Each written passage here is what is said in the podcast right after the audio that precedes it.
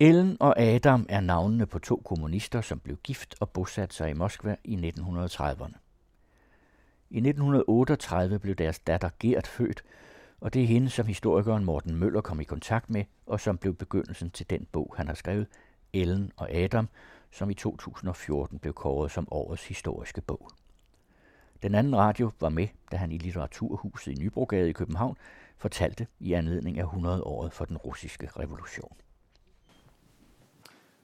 Tak for øh, invitationen til at, at komme her i dag og prøve at give et, øh, hvad skal vi sige, lidt alternativt billede på, øh, på det her 100-års jubilæum. Gert Ede Nissen, pensioneret skolelærer, og hvad i alverden har hun så med den russiske revolution at gøre?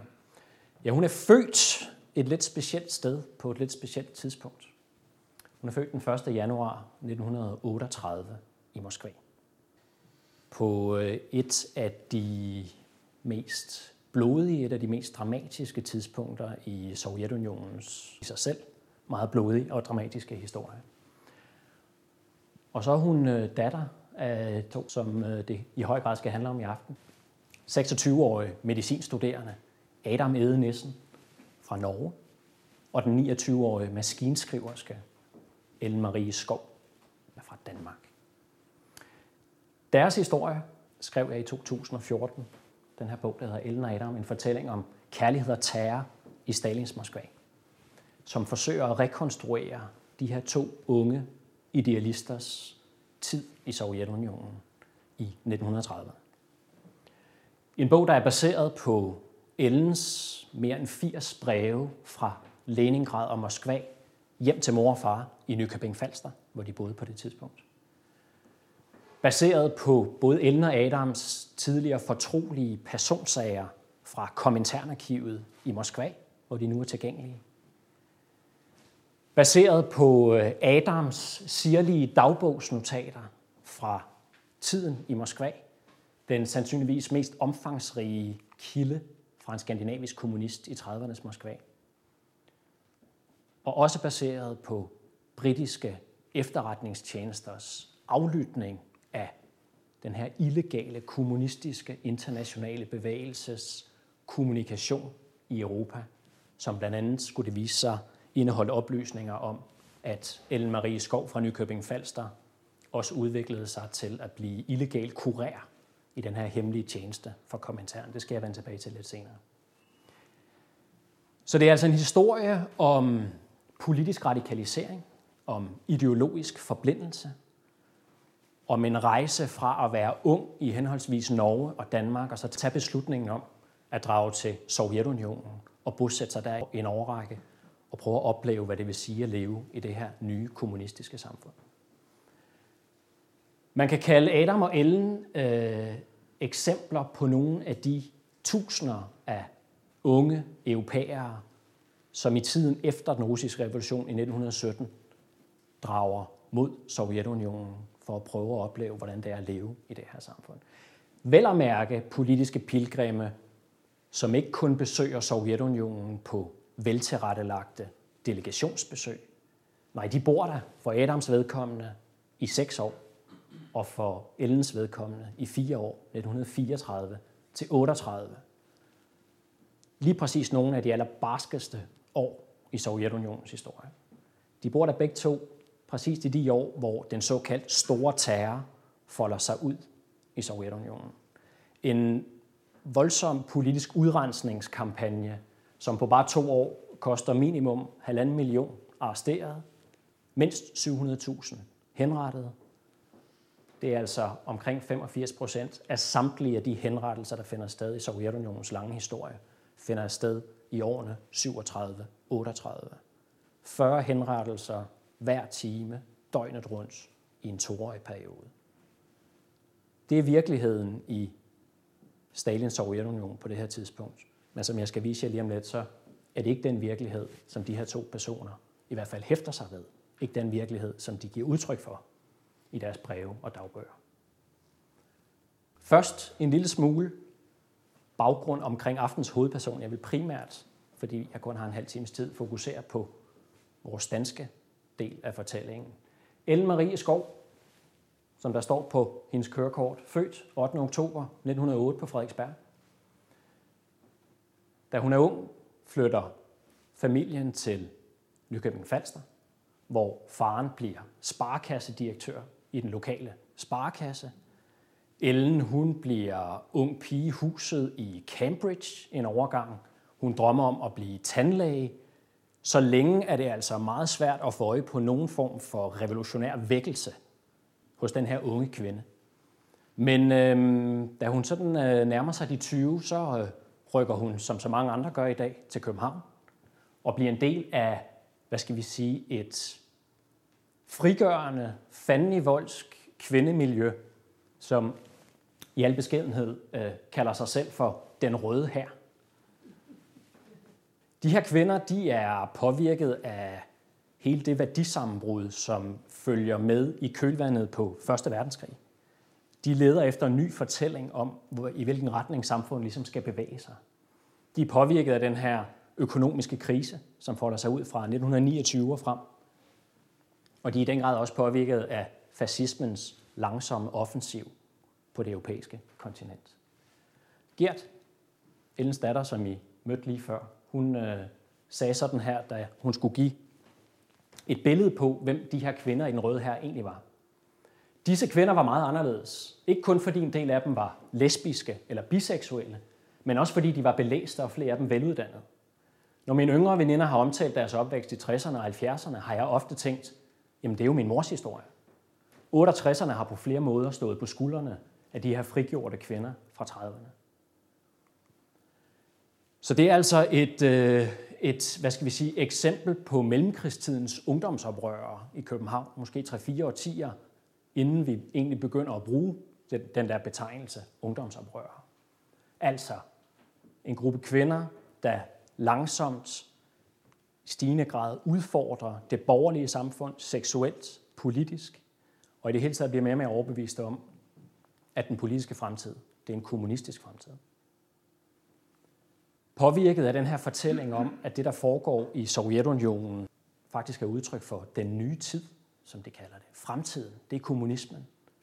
Og eksperimentet, det er i gang med at realiseres for fuld hammer i Sovjetunionen.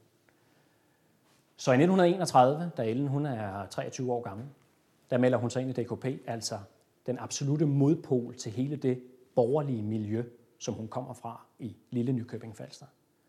Hun bliver kærester med kommunisten Børge Hovmand, den senere leder af den kommunistiske modstandsbevægelse under 2. verdenskrig, som på det her tidspunkt er en central del af Danmarks Kommunistiske Partis forlagsvirksomhed. Og da det her forlagssamarbejde med Sovjetunionen skal intensiveres, der har man brug for en ung kvinde med evner til at skrive på maskine, med lidt erfaring fra forlagsverdenen i Danmark, til at rejse til Sovjetunionen for at medvirke til at forbedre det her samarbejde.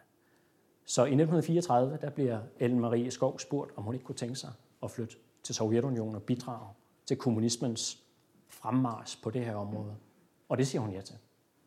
Hun ankommer altså til det, som mange af de her folk omtaler som den nye verden, nemlig Sovjetunionen.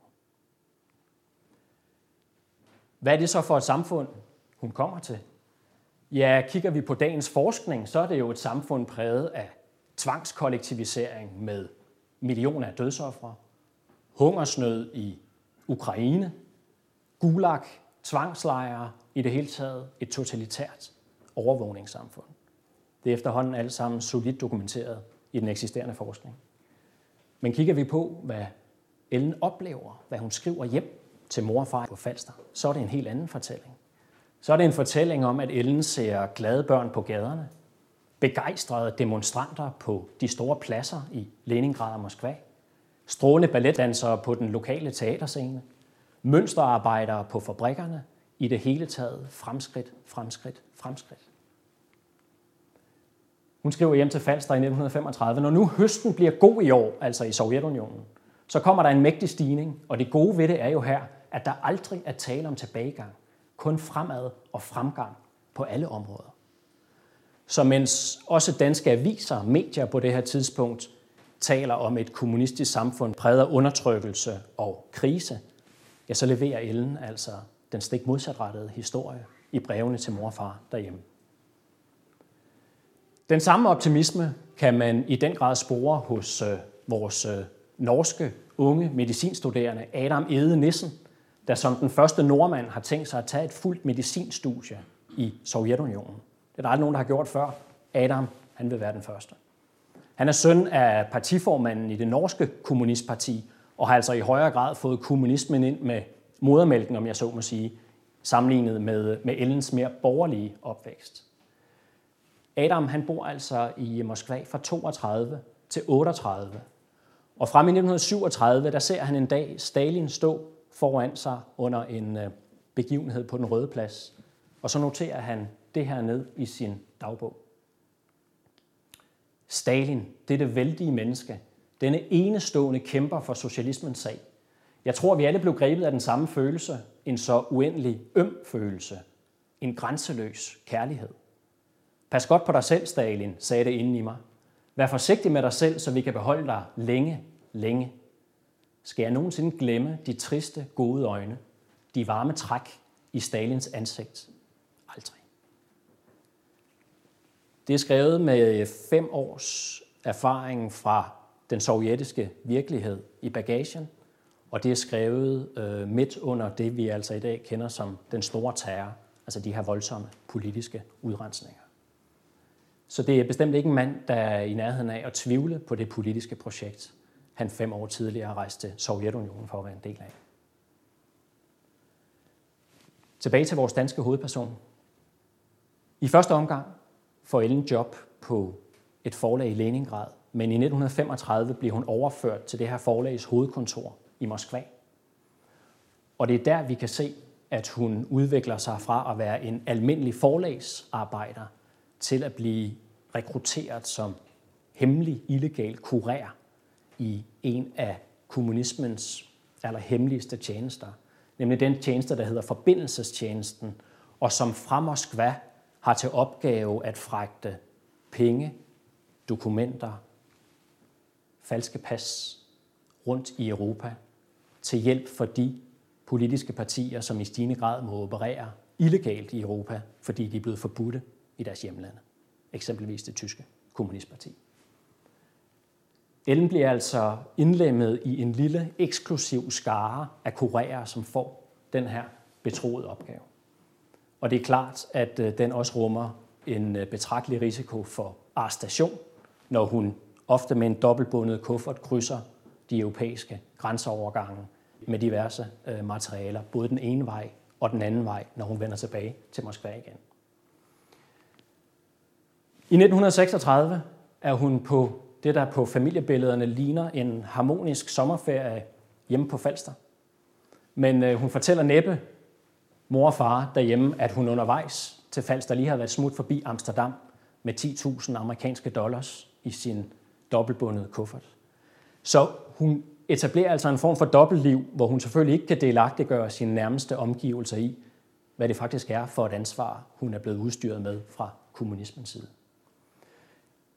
I de her telegrammer mellem Moskva og de her hemmelige forbindelsespunkter rundt omkring i Europa, ja, der lykkedes det den britiske efterretningstjeneste netop i de her år at opsnappe og afkode de her meddelelser. Og når man graver sig igennem de her cirka 8.000 sider, så kan man pludselig finde eksempler på, at Elle Marie Skov fra Nykøbing Falster bliver nævnt. Så i et øh, telegram fra Moskva til Paris, der hedder det altså i august 1936, den 8. august rejste danskeren Skov via Skandinavien, medbringer 200.000, gentager 200.000 svenske kroner. Bekræft omgående modtagelsen. Så vi kan altså rekonstruere nogle af Ellens hemmelige kurerrejser ved hjælp af det her kildemateriale. 200.000 svenske kroner, det er noget, der ligner 7 millioner danske kroner i nutidspenge. Så det er altså ret betragtelige summer, den her unge danske kvinde får ansvar for at bringe ud i den store verden fra Moskva og så til de her forbindelsespunkter rundt omkring i de europæiske hovedsteder. Ellen får en øh, dansk makker, Gottlieb Jabsen fra Åben Rå, senere lektor i historie på Aarhus Universitet med speciale i Sønderjyllands historie. Men øh, på det her tidspunkt, der er han altså ligesom Ellen en øh, ung, idealistisk kommunist, som også er flyttet til Moskva, og som altså også bliver en del af den her illegale kurerbevægelse, kan man sige. Telegrammerne gør, at vi kan rekonstruere en 10-12 af, af de her to kurerers rejser til både Prag, Basel, Paris, Amsterdam, Stockholm og København. Og øh, ud fra de telegrammer, der er tilgængelige, ja, der kan vi se, at de to danskere altså minimum har fragtet pengebeløb rundt i Europa til en øh, værdi af 25 millioner nutidskroner. Så det er et væsentligt, ansvarsfuldt arbejde, de her to unge danskere bliver overdraget af den kommunistiske bevægelse. Et øh, ansvar, der rummer en hel del risici. Men øh, den største risiko for de her to kurerer, den befinder sig faktisk slet ikke uden for Sovjetunionens grænser. Den består ikke i at blive arresteret uden for Sovjetunionen. Nej, den består snarere i at blive arresteret inden for Sovjetunionens grænser. For den her kurervirksomhed finder altså sted på lige præcis det tidspunkt, hvor den her store terror øh, folder sig ud i Sovjetunionen. Den store terror er en udrensningskampagne for en ledet af Stalin, som skal klargøre Sovjetunionen til den store militære konfrontation, som man allerede på det her tidspunkt er fuldstændig overbevist om venter forude. Man er fuldstændig overbevist om, at det sovjetiske samfund i stigende grad er infiltreret af trotskistiske, fascistiske spioner, forrædere, som det er nødvendigt at komme til livs, hvis Sovjetunionens modstandsvilje over for kapitalistiske og fascistiske fjender skal opretholdes. Så der er altså behov for en udrensning internt i det sovjetiske samfund.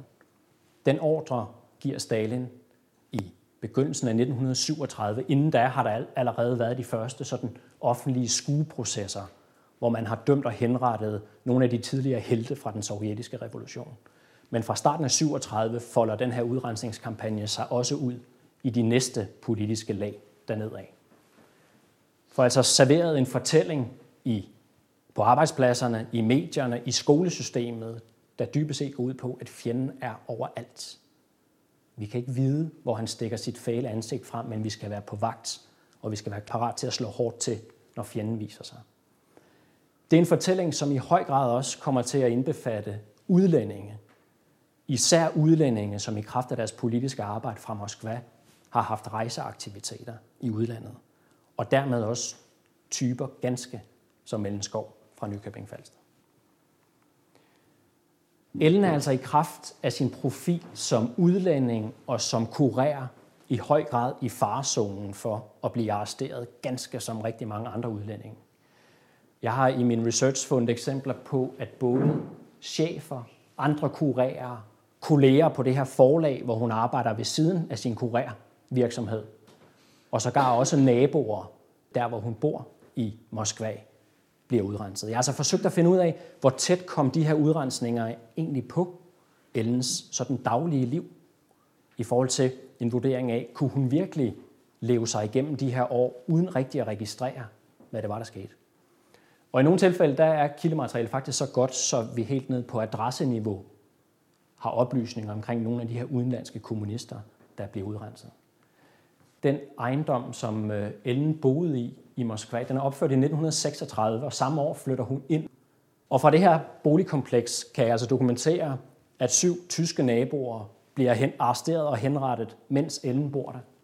34 af hendes kolleger fra det forlag, hvor hun arbejder, bliver banket op af det hemmelige politi, NKVD, og senere skudt og 81 udenlandske kommunister fra det legendariske Hotel Lux på Gorkigaden, hvor rigtig mange af de udenlandske kommunister boede til daglig, og hvor Ellen ofte kom.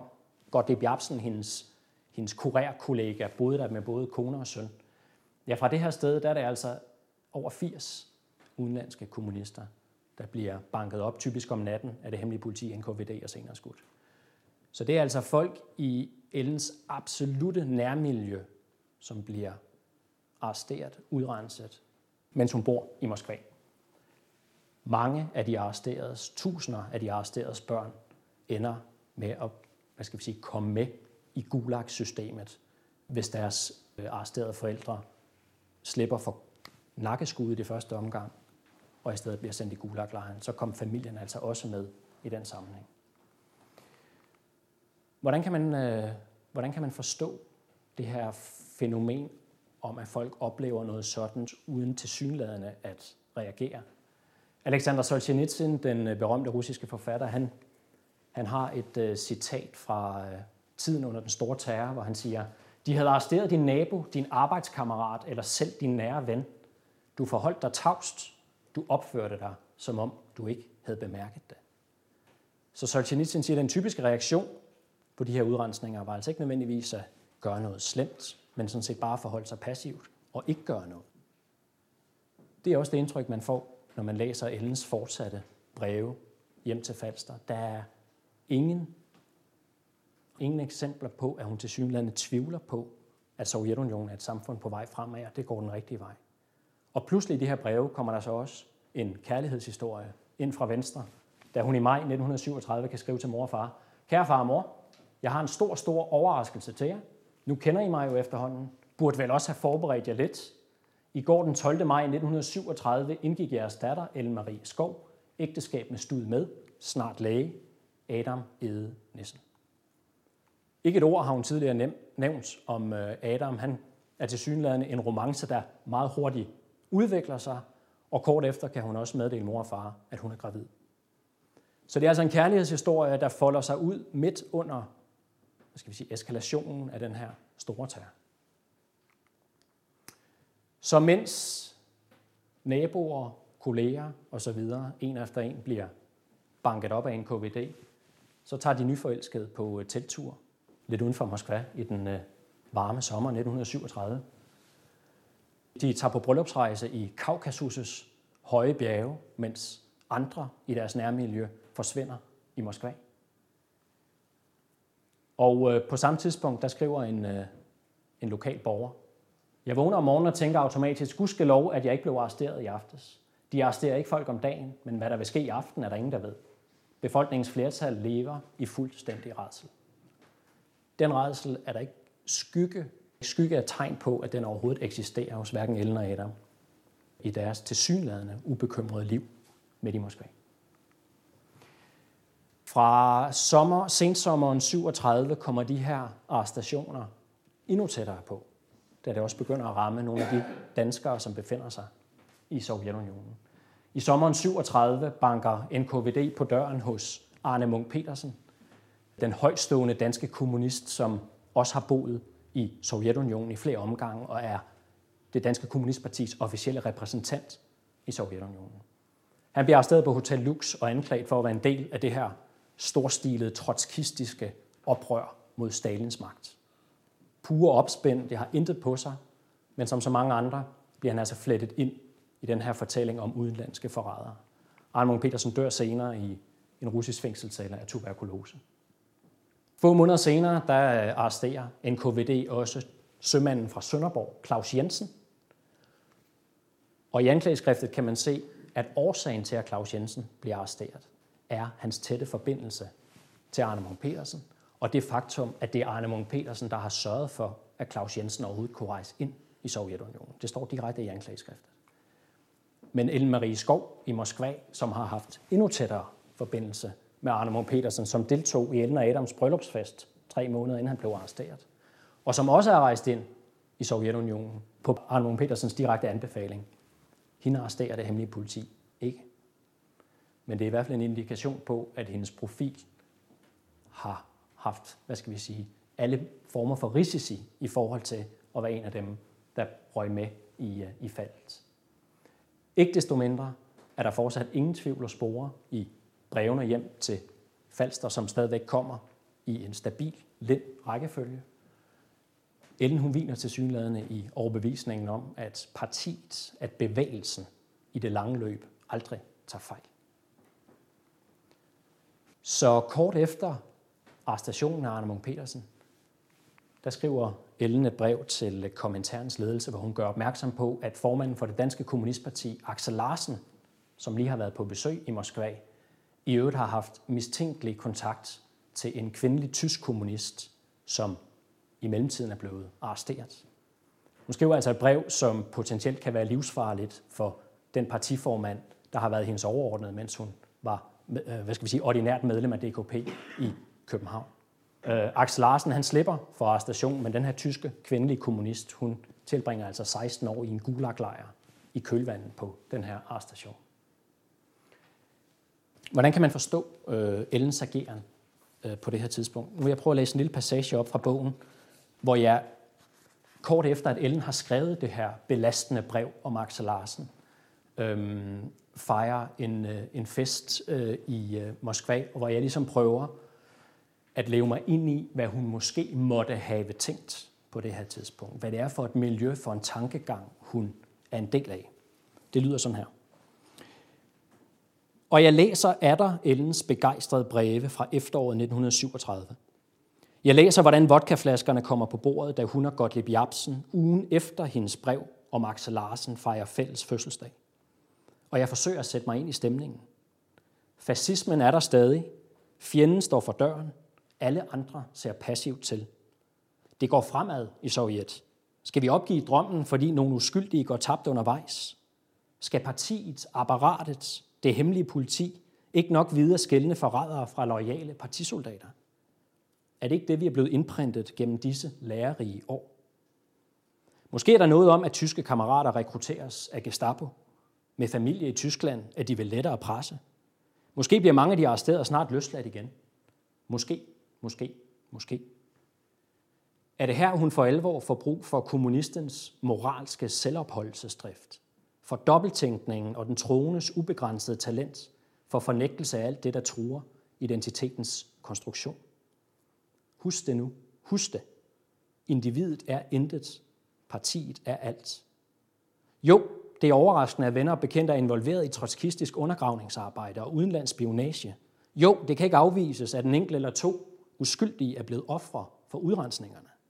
Men, mine damer og herrer, perspektivet, Sovjetunionens overlevelse, kommunismens fremgang, menneskets frigørelse kan ikke sættes på spil, må ikke bremses. Tvivl er ikke en by i Rusland, det er en svaghed hos de småborgerlige, hos kulturradikalisterne og salonkommunisterne. En sand kommunist skal kendes på at stå fast, når klassekampen skærpes, at have sans for proportionerne, at indse udrensningernes nødvendighed på vejen mod det store endemål. En kommunist skal først og fremmest kendes på sin ubetingede støtte til Sovjetunionen. Det er mit forsøg på at give læserne et indblik i den tænkning, den tankegang, som jeg vil hævde, var dominerende hos overbeviste kommunister på det her tidspunkt, og forsøge at levere i hvert fald en del er forklaringen på, at Ellen til synligheden kan, hvad skal vi sige, godtage de her udrensninger, uden at det for alvor anfægter hendes meget stærke politiske tro. Så dagen efter, at hun har skrevet det her belastende brev om Max Larsen, der kan hun skrive hjem til mor og far på Falster. Jeg har sjældent følt mig så godt tilpas. Rygningen har jeg naturligvis næsten likvideret. Jeg går så meget, som det lader sig gøre, og spiser en masse grøntsager og frugt. På det her tidspunkt der er maven altså ved at vokse godt derudad. Og nytårsmorgen 1938, der kommer lille Gert så til verden i et Moskva, der i endnu højere grad er præget af de her udrensninger, som efter, efterhånden har nået en 400-500.000 mennesker på det her tidspunkt. Ellen og Adam besidder altså en eller anden form for politisk filter, der i den grad præger deres virkelighedsopfattelse. De ser det, de gerne vil se. De ser det, der kan bekræfte den her meget stærke tro, de har fået opbygget under flere års påvirkning af den fortælling, som dominerer i Sovjetunionen på det her tidspunkt. En fortælling om et os og dem, en fortælling om en ydre fjende, som vil kommunismen til livs for enhver pris. Og dermed også en fortælling, der er med til at retfærdiggøre, at bruge et hvert nødvendigt middel for at sikre kommunismens gloværdige fremtid. Ellen og Adam og Lille Gert, de rejser til synlandet lykkelige og begejstrede ud af Sovjetunionen i sommeren 1938, og i interne breve til hinanden efter udrejsen, der kan de skrive om de lykkelige dage tilbage i Stalins Moskva. Og da Berlinmuren falder et halvt århundrede senere, der er de begge to stadigvæk trofaste, loyale medlemmer af den kommunistiske bevægelse. Den tjekkiske forfatter Hedda Kovalis, øh, hvis mand blev henrettet i Tjekkoslovakiet under nogle af udrensningerne der under den kolde krig. Hun skrev i sine erindringer, det virker som om, at når man først har besluttet sig for at tro, bliver ens tro mere dyrebar end sandheden, mere virkelig end virkeligheden. Det tror jeg på mange måder indfanger den tænkning, som har præget nogle af de her unge idealister i 30'ernes Moskva. Det var det.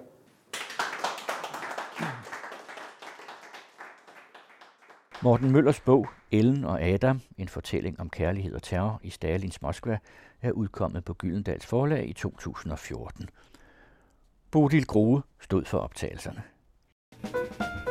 Den anden radio